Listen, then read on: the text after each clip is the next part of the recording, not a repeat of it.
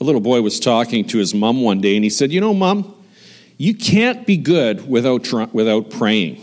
And she says, Well, how do you know that? He says, Well, because I've tried.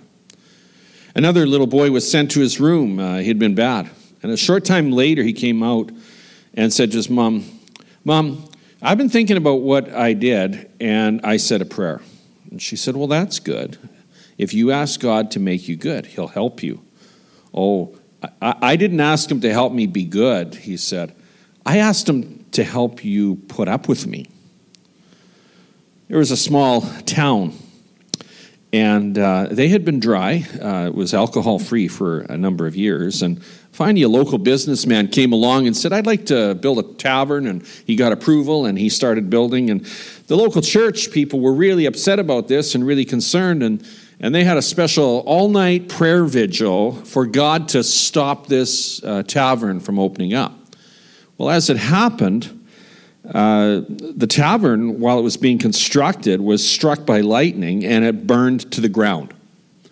Well, the bar owner was pretty upset about this. He'd heard about the prayer meeting and uh, he sued the church uh, and held them responsible because they had prayed that this would happen.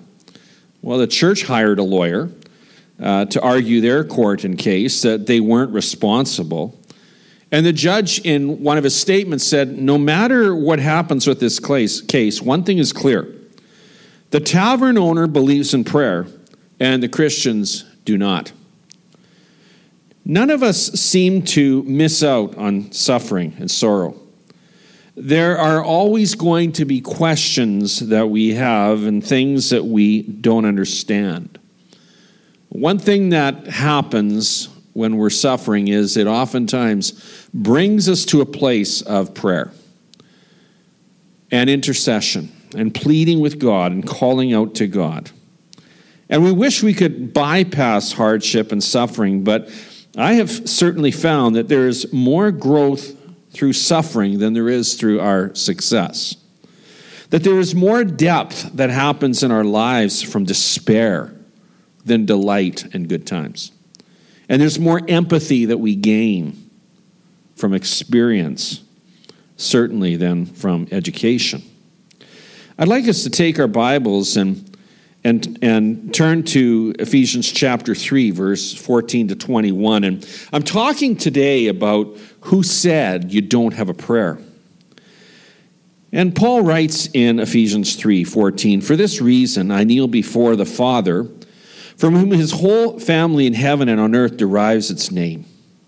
And I pray that out of his glorious riches he may strengthen you with power through his Spirit in your inner being, so that Christ may dwell in your hearts through faith. And I pray that you, being rooted and established in love, may have power together with all the saints to grasp how wide and long and high and deep is the love of Christ, and to know this love that surpasses knowledge, that you may be filled to the measure of all the fullness of God.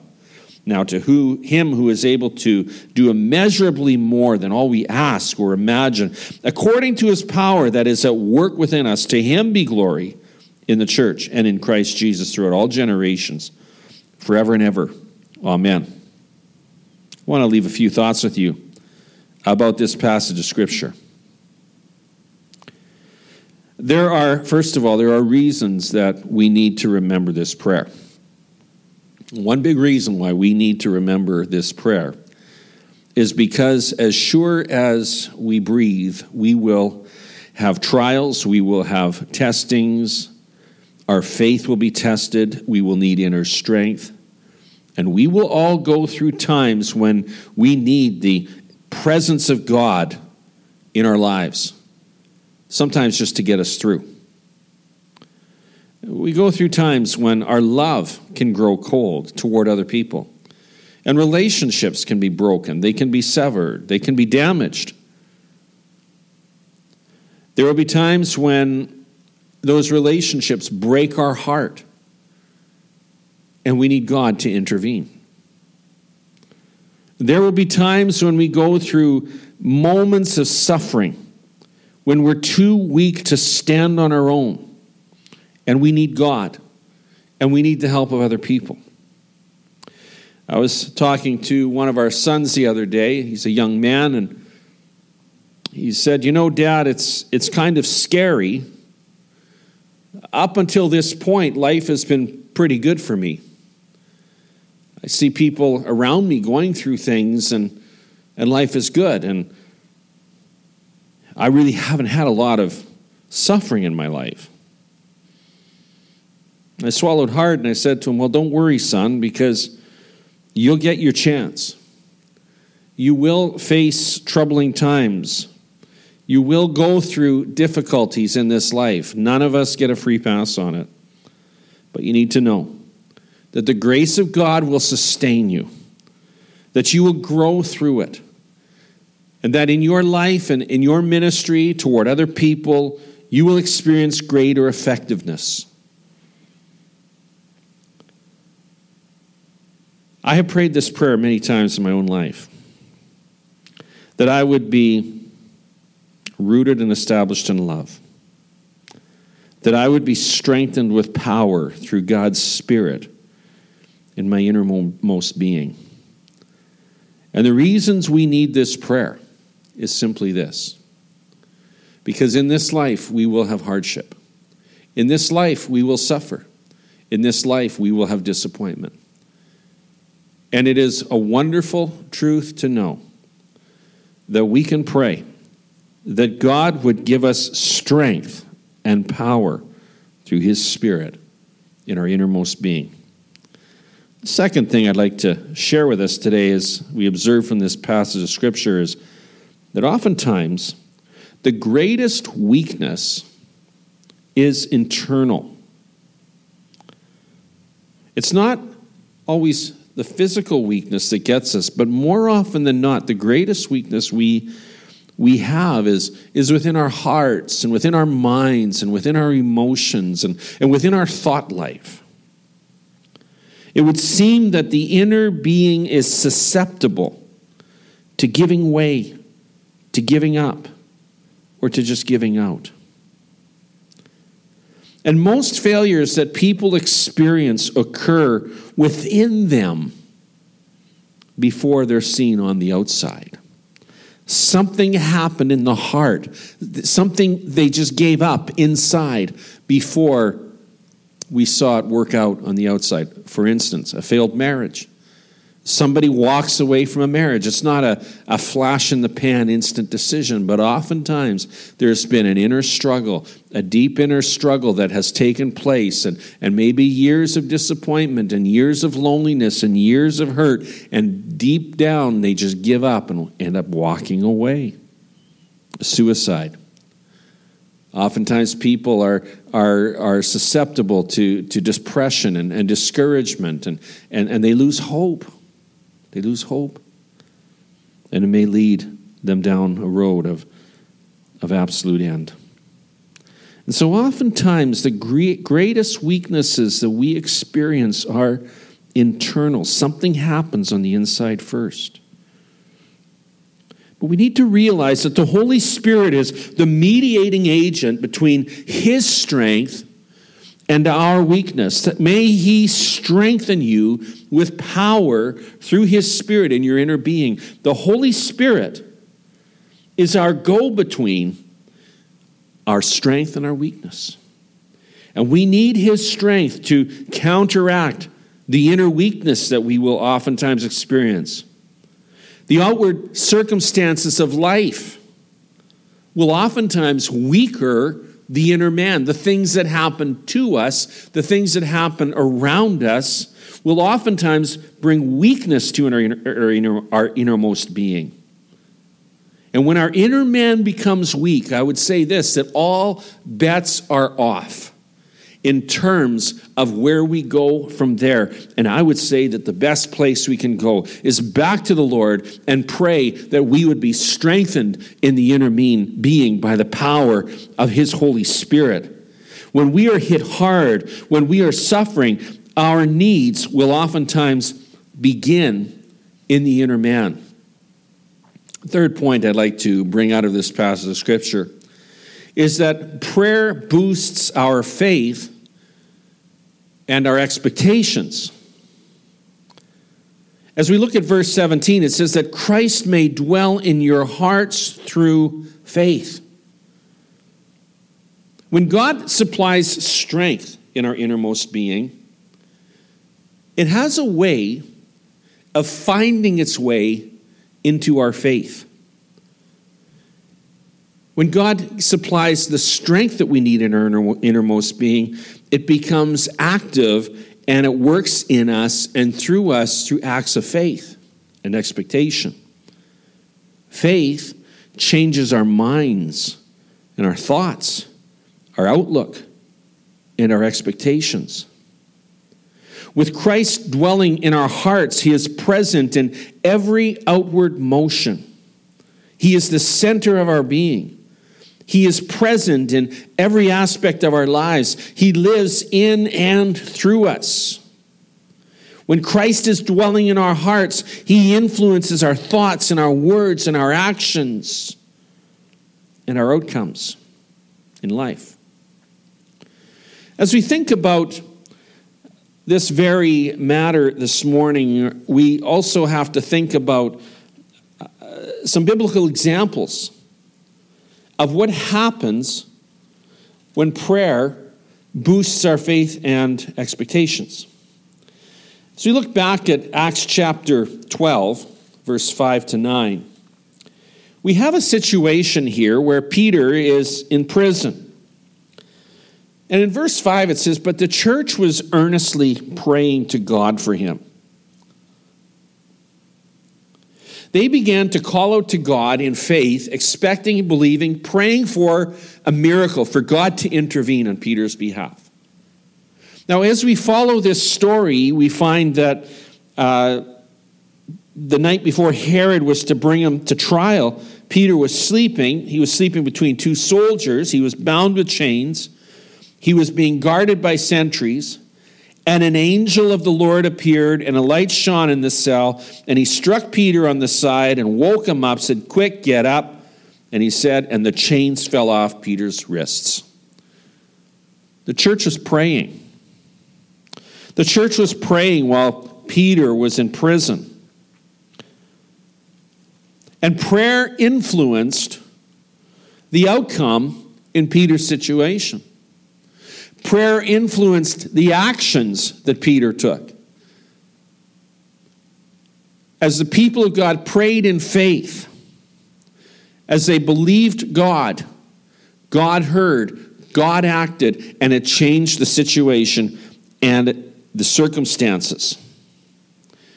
When we pray, when we ask God for new strength,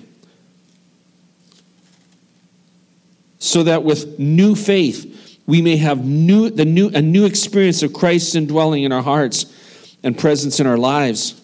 When we pray and ask God for strength, something happens. Great things happen. In verse 20 of Galatians chapter 2, it says, I have been crucified with Christ, and I no longer live, but Christ lives in me. The life I live in the body, I live by faith in the Son of God who loved me and gave himself for me. Christ lives in us. Christ lives through us. When we pray in faith, Christ is active in our lives. He is a work in our lives. And, and, and prayer for strength in the innermost being finds its way into our faith. Fourth truth I'd like to draw from this passage of Scripture this this uh, in this reading is is knowing the greatness of God in any situation. The Bible speaks of God's great love being known to us or by us. There is this inward experience of God's love. And when we experience this, this, this love of God, there is a freedom, a depth, a tenderness that comes over us. There is a patience that we begin to manifest in our relationships with other people. God's great love is transmuted into a great spiritual force at work in our lives. What does that mean? God's love is converted. Or in, in uh, modern day terms, we might say that God's love morphs or is transformed. God's love is transformed into a great spiritual force at work in our lives. It works in our lives. I do quite a bit of cycle commuting, and uh, one of the, the, the things we deal with in Winnipeg are not hills and inclines. The great obstacle here is wind. And I would say that every morning before my commute, I check the weather, but mostly I check the wind. What direction is it blowing? How hard is it blowing? And that's going to tell me how long it's going to take to get in to the office it's going to, going to also dictate which route I take. There's, if there's a way to avoid a, a constant headwind, I'll take a different route. And by far my favorite is having a tailwind. Because a tailwind uh, means we have less effort that we have to put into our ride, we get to travel at a higher speed, and we get to our destination much quicker, and we're much more rested. The love of God fills our souls and moves us like a tailwind. The love of God acts like a tailwind as it blows us, as it moves us, as, as it helps us and assists us in the direction of God's will. When we have a tailwind, we're not compelled to stay still. We are compelled to go with it. We're compelled to ride with it. We want to stay in it. We want to move with it. And we've not been called to stand still or to bask in the present day glory or the good circumstances of this day, but we have been called to continually move forward in God. Move forward to God's will, His leading, His planning, His prompting. God's love surpasses knowledge. It surpasses our past. It surpasses all of the experience and all of the education we have. It is always presenting new fields to be explored and new depths to be fathomed. God's love compels us toward God's will. You look at people who are oftentimes serving God in very difficult circumstances and situations. They're giving of themselves.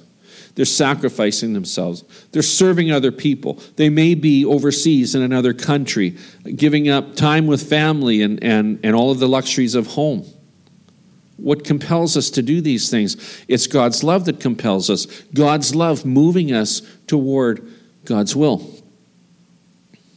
Recently, we've been watching a, a new TV show that, that's come on. It's called God Friended Me. And in the episode last week, uh, there was a preacher there, and he was asked by someone, he said, What is it that, that made you choose ministry? And I quickly looked at Joanne on the couch and I said, If I was asked that question, I would say, I didn't choose it, it chose me. And much to my happiness, the preacher on the TV show looked at him and said, I didn't choose it, it chose me. It's a calling. We love God. And God moves us into His will, into His desire, into His plans. And, and He has a different plan for every one of us. We love God. And as a result of loving God, we are compelled by His great love. We are moved by His great love. That you may be filled to the measure of the fullness of God. We are moved and compelled by the great love of God.